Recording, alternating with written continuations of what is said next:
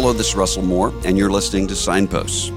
Today, I want to talk about the worst parenting mistake I think I've ever made. And uh, when, when, I say that, the, the first thing I want to say is there will be a lot of you out there who are not parents, uh, a lot of you who aren't uh, married, a lot of you who are, uh, you know, maybe even in college or, or, high school, and you think, well, this doesn't apply to me. This only applies to people who are in the, the thick of it uh, in parenting. And I would say, no, this actually does apply to you. And I'll tell you why later on. Uh, but I've been thinking about this a lot lately because I've been working on a, a project having to do with, with family and talking to a lot of people who have had uh, difficult uh, times in their in their own family life, whether it's uh, people who are having a difficult time uh, working through singleness, or people who are having difficult marriages, or people who are having difficulty with with parenting.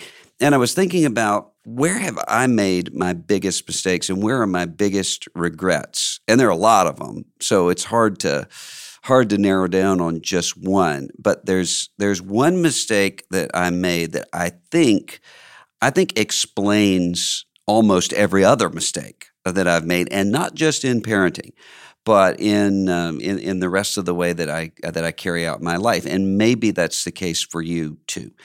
When Maria and I were working through the adoption process, we were adopting our our first uh, two boys. Uh, one of the things that uh, that goes along with that is a home study from a social worker, and we were nervous about the social worker coming in because it's uh, kind of as though someone's coming in and evaluating you and giving you a grade on your on your house and whether or not your house is uh, acceptable for for a child. Uh, so there was a, a, great deal of nervousness that came with it. Turned out uh, it actually was a very pleasant experience. But uh, at the the end of the time with the social worker, she started giving to us uh, sort of her advice and her direction about how to uh, how to rear children. And she said, "Don't ever say no to the child, and don't ever say anything that is negatively worded to the child at all." And I, I just said, "Ever?" She said, "Never. Never say anything negative." And so I just said, "Well, what if?" Your child were, say, running out uh, too close to traffic, are you not going to say, don't do that, stop, no, don't go into traffic? And she said, well, rather than saying no or don't, find a way to distract the child, maybe with, say, a, a big red ball. And she left. And Maria and I, we didn't have children uh, at the time, but we knew enough about just basic human nature to know that what she was telling us was absurd. And I said to Maria, I don't ever want to be caught alone in an alley uh, with one of her grown children one day. And my wife said, Well, certainly not without a big red ball. And we kind of thought about that for a long time the, the mentality and the idea that parenting is not about at all providing any sense of, of structure. So the the idea of, of permissive parenting, of simply finding those points of connection uh, with the child, that seemed absurd to us, and I think rightly so. I think that that mentality is absurd. But as the years went by, I think about uh, a lot an anecdote that I used to uh, tell often when I was in front of evangelical Christian audiences that would would agree with me on on most things. Whenever I was talking about parenting and and discipline, I would uh, recount an incident that happened when our boys, our oldest boys, were three or four years old, and we were going through that time of fits and temper tantrums uh, that, that would happen at that age. And Maria and I had one of the morning talk shows on as we were getting ready for, for church. And uh, the talk show host said, after the commercial break, we'll be back to talk to a parenting expert about fits and tantrums. Maria and I said, this is this is what we need to see. We need to we need to find out how to deal with fits and tantrums from the parenting expert. And the parenting expert then came on after the break and said, here's what you need to do when your child starts pitching a fit in in public. That was especially, I think Maria and I both stopped and were paying attention because one of our sons, particularly, would uh, just go into complete meltdown often in uh, public places and grocery stores and uh, so forth. And so we, we wanted to pay attention to what this guy said. And he said, What you do is simply kneel down and look your child that's throwing the fit into the eye, and you repeat back in a calm, gentle voice whatever it is that the child is screaming. So if the child is screaming because he wants a cookie, then uh, what you do is you just repeat, You want a cookie. You want a cookie. You want a cookie. You want a cookie. And the parenting expert said eventually the child's going to realize that you get what he's saying, you understand what he's uh, he or she is saying, and then the the, the temper, temper tantrum will dissipate and it will be uh, over with. And and I listened to this for a while, and afterward, I said, you know, if we followed that sort of advice, you want a cookie, you want a cookie, you want a cookie. We're going to build in habits and practices that are not going to stop with these small uh, acts of a, a lack of self control. One day, we're going to be looking at a 20 year old saying, You just robbed a liquor store. You just robbed a liquor store. You just robbed a liquor store. And the point uh, that I was making is a point that I believed and still believe, which is that these small testing arenas that we have when we're children about how to how to manage uh, impulses and how to gain self control and how to uh, how to deal with with one's one's temper. All of those things in those little bitty arenas teach skills that later on are going to apply in bigger arenas. I mean, that's a that's a biblical principle that applies to all of us uh, in our lives, not just not just to us when we're being parented. So I agree with everything that I was saying but the mistake that I made was that in rejecting the absurdity of what these parenting experts were denying, which is that there needs to be a sense of authority and structure on the part of the parents. I didn't pay enough attention to what it is that they were affirming that I actually needed to hear. And, and the reason that this uh, sort of uh, stays on my mind uh, constantly is because that child of ours who was throwing fits and temper tantrums that we just thought he needed more structure, he needed more, um, he needed to be rebuked uh, more often and as soon as possible whenever he was uh, throwing the fit in, in public. As the years went on, he calmed down. Uh, the fits stopped we didn't have to to do that. But I would find myself constantly sort of uh, nagging him about how to make his way in the world. And so I would I would say you need to look people in the eye. Uh, you need to uh, stop walking on your tippy toes. Uh, you need to all of these things that what I was uh, trying to do was to make sure that these small little areas uh, where he was just deviating from what I considered to be normal behavior. I didn't want those to become big areas where he was going to have difficulty uh, living in life. So I would just nag and nag and nag and constantly uh, be be on him about that. Eventually, though, later uh, he was diagnosed as being on the autism spectrum, really, really high functioning uh, but on the autism spectrum.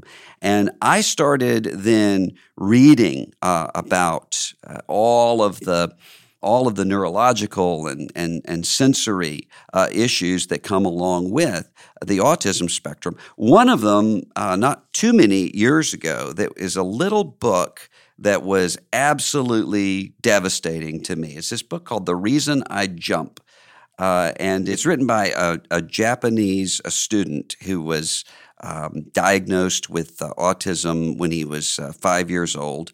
And it's called uh, The Reason I Jump. This little book written from the perspective of this 13 year old boy with autism.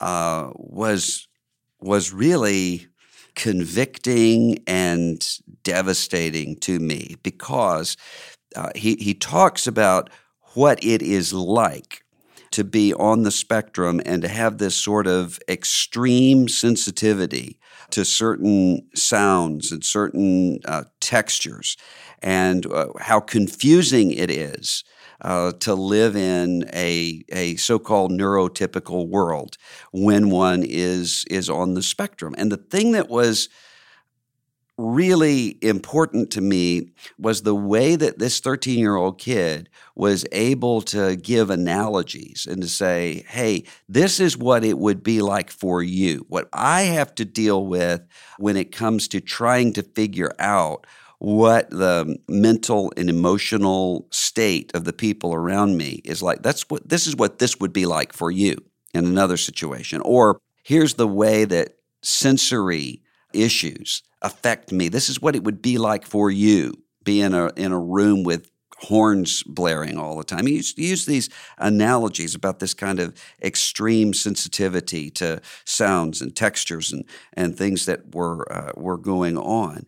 And he said something in this book that I just I put it down and cried when I read it because he said in one of the questions because the way he writes this book is he gives questions that people might ask to those on the spectrum and he tries to, to answer them.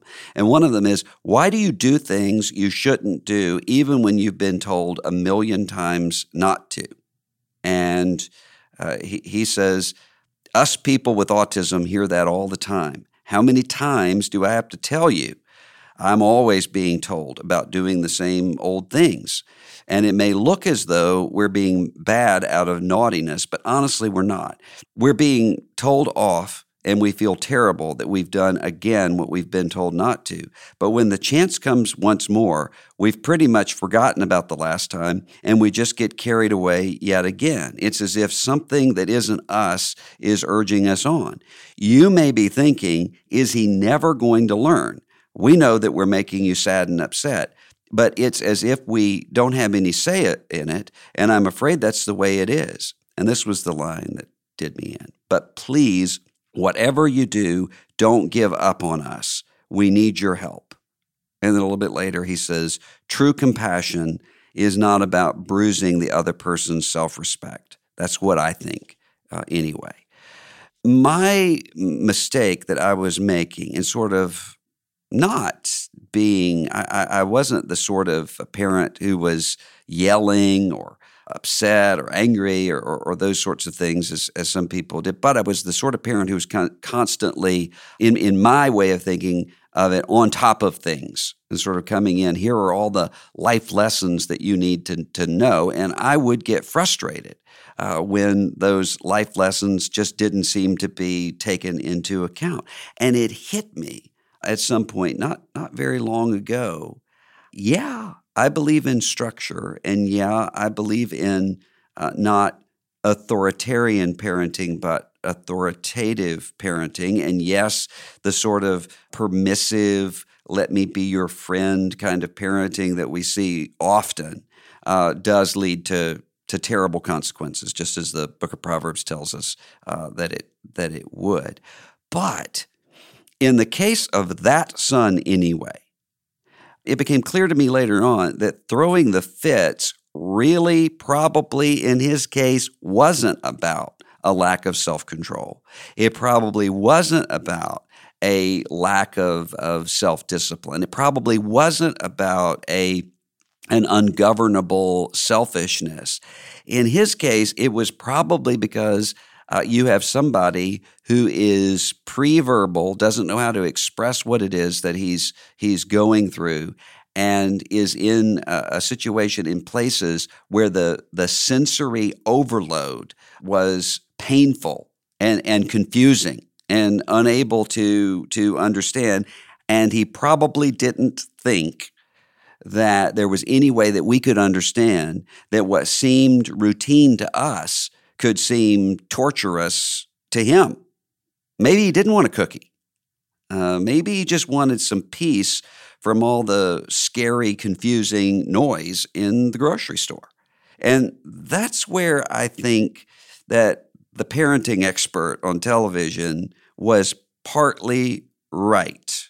Now, his his counsel was skewed because it it fit in with a cultural moment in which almost any act of disobedience can be waved away as just a, a failure to communicate, a, a failure to understand. And it fits with a cultural moment in which often disobedience can be simply uh, medicalized. I, I, I, can't tell you how many people uh, that I have seen who are parenting children, and the children come in and, and say something disrespectful to their parents. And the response that the parents give is, well, he has uh, he, he can't tolerate sugar very well. And so he's he's just had too much sugar uh, today or uh, the kid burns down the treehouse uh, in the backyard. Well, he, he really hasn't had his nap schedule uh, working uh, correctly, right? I mean, all of that stuff. It's, it's easy to see through what's going on there. And that view of, of human nature is sub Christian. And it's true that the Bible teaches us that what discipline is, is to teach and to to teach in small things how to manage small appetites that are going to grow into big appetites and, and can easily become insatiable uh, with time. Discipline is about teaching a child how actions have consequences and, and giving the impression that actions don't have consequences can be horrible uh, later on. Uh, that applies even to, to temper tantrums. A child who learns that a tantrum is a way to manipulate his or her parents is a child who's going to continue to have tantrums. And those tantrums are going to just change as the child grows. And so we all know people uh, in our lives who manipulate uh, people around them by their uh, equivalent of temper tantrums, whether that is with some sort of rage. So you, you think, I don't want to tick that guy off. Or with this sort of cold withdrawal and you think i don't want to go through all of that drama. Well these are these are people who've learned how to manipulate uh, in that way. That's also sub christian and so what i was right about was that the teaching and instruction of uh, my children ought to be modeled after the the discipline of the fatherhood of god and what God as Father does is to teach us in these, these small moments the sorts of, of skills and habits and practices that we're going to need uh, later on as joint heirs with Christ in the kingdom of God. That, that part was, was right. But what I was missing was this essential part of the fatherhood of God is what the psalmist says when he says that God knows our frame and he knows that we are but dust. And so there is a discipline that is indeed about teaching, it is indeed about setting up structures and, and, and boundaries, but there's a gentleness and a wisdom that comes with that in knowing uh, who am I dealing with here? So we're not behaviorists.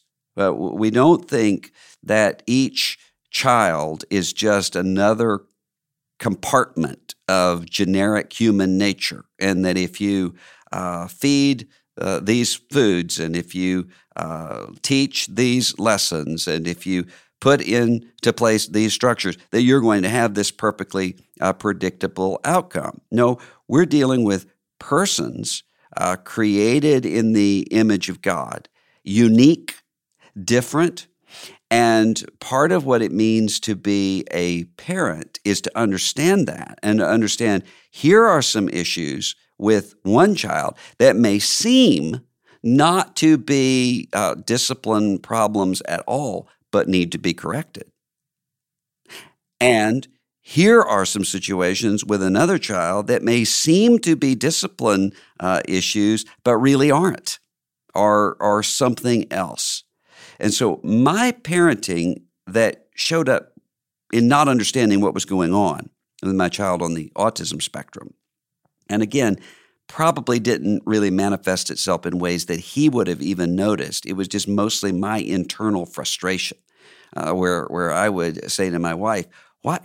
When is he going to hear me when I say you, can't walk on your tippy toes? Or uh, how many times are we going to have to tell him that you can't throw a temper tantrum in the middle of the, the Walmart? That internal frustration uh, showed me that my parenting was trying to be godly, but my parenting was missing the, the picture of the God who revealed himself in the cross.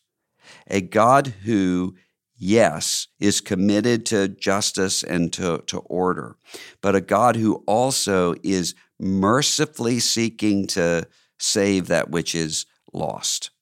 And so I thought many times that as long as I wasn't screaming or hitting, which I wasn't, and that as long as I was consistent and fair uh, with with all of uh, my children, and I think I probably was, that I was parenting well. And I thought, though, that I was preparing my son to make it in life, and I was. But what I was missing was adequately preparing him for the life beyond this life. Because the end goal isn't just adulthood. The end goal is adulthood. That's that's part of it. You're you're teaching and raising a child toward maturity but that maturity doesn't end at adulthood. I was missing a key aspect of who he is. And as such, I was missing the end goal, the ultimate end goal of the kingdom of God. And so I wanted him to be normal in the way that I was defining normal so that he wouldn't have to deal with difficult situations later on in life. But in doing that, I really was focusing more on my achievement and my performance as parent and about you know modifying his behavior so that he would be able to make it rather than picturing the kingdom of God. And and rather than being able to say, okay, I know that you have these particular burdens that I'm going to help you to bear. I know that you're experiencing these these sensitivities to certain sounds and textures, and and I'm going to be uh, I'm going to be there with you, and I'm going to help you through that. Uh, I, I was missing that part of it. I was missing the way that this the reason I jump book talks about that uh, constant quest to be able to figure out where one can belong when one is is is dealing with these particular burdens. Please do not give up on us. You know, I realized when I highlighted that passage that it wasn't just about my son, but it was about me also because I am not on the autism spectrum, but I'm constantly sort of subconsciously pleading the same thing. Don't give up on me. Uh, I, I don't want my children to give up on me when I make stupid decisions or when I fail as an example. I don't want my wife to give up on me when I'm I'm not living up to uh, the, the highest ideals that I have for myself. I don't want God to give up on me most of all, uh, like I've given up on others uh, in in the past. And in, in seeing that all that is true, often I don't even know how to articulate that. All I know how to do is to cry out, Abba, Father, to, to groan, as Paul says in Romans 8, sometimes in utterances that are too deep for words, that, that cry of not just of desolation, but a cry of hope that one will be heard. In learning to do that, I need to learn better how to recognize cries like that from a little closer to the ground uh, on earth. I need to be reminded that I'm a father, but I'm a father pointing to another father, a, a father who is uh, a, a God of great authority and structure and a God of great patience and gentleness. And that sometimes the authority of God can be scoffed at as as being uh, any authority being oppressive. and that's wrong. But the gentleness and the patience of God can also sometimes be scoffed at as being permissive. But that's not how we've come into the kingdom. I've come into the kingdom as a child who's not here on account of my expertise or on account of my precision or on account of my brilliance, but on account of sheer unmerited gift. And often, what parenting has been teaching me over the years is what I need to learn as I'm dealing with everybody around me. When I'm trying to bear patiently with people who have burdens that I don't understand, or sometimes even burdens that I don't even know about, and how to deal with myself when I'm I'm thinking through and uh, often judging things in the past or things in the present uh, with this unrelenting uh, sense of unmerciful judgment from my own heart. I, I need to realize that I'm trying to protect myself sometimes from burden.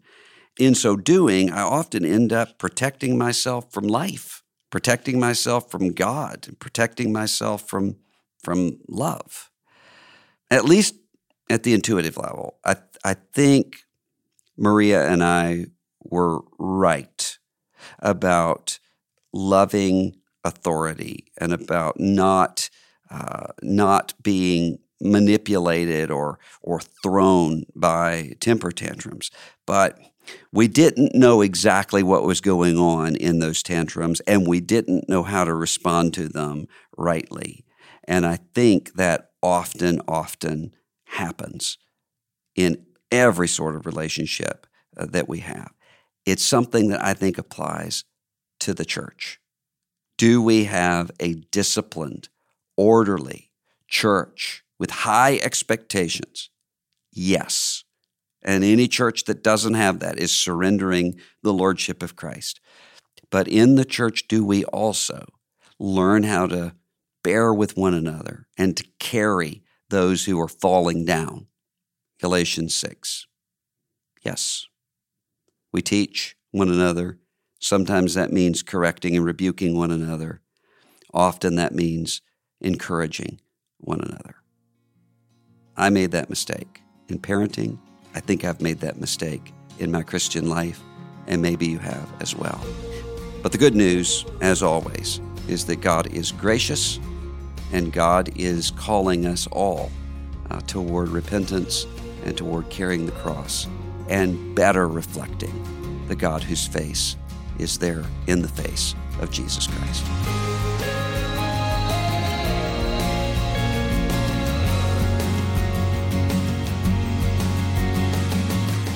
This is Russell Moore, and you've been listening to Signposts.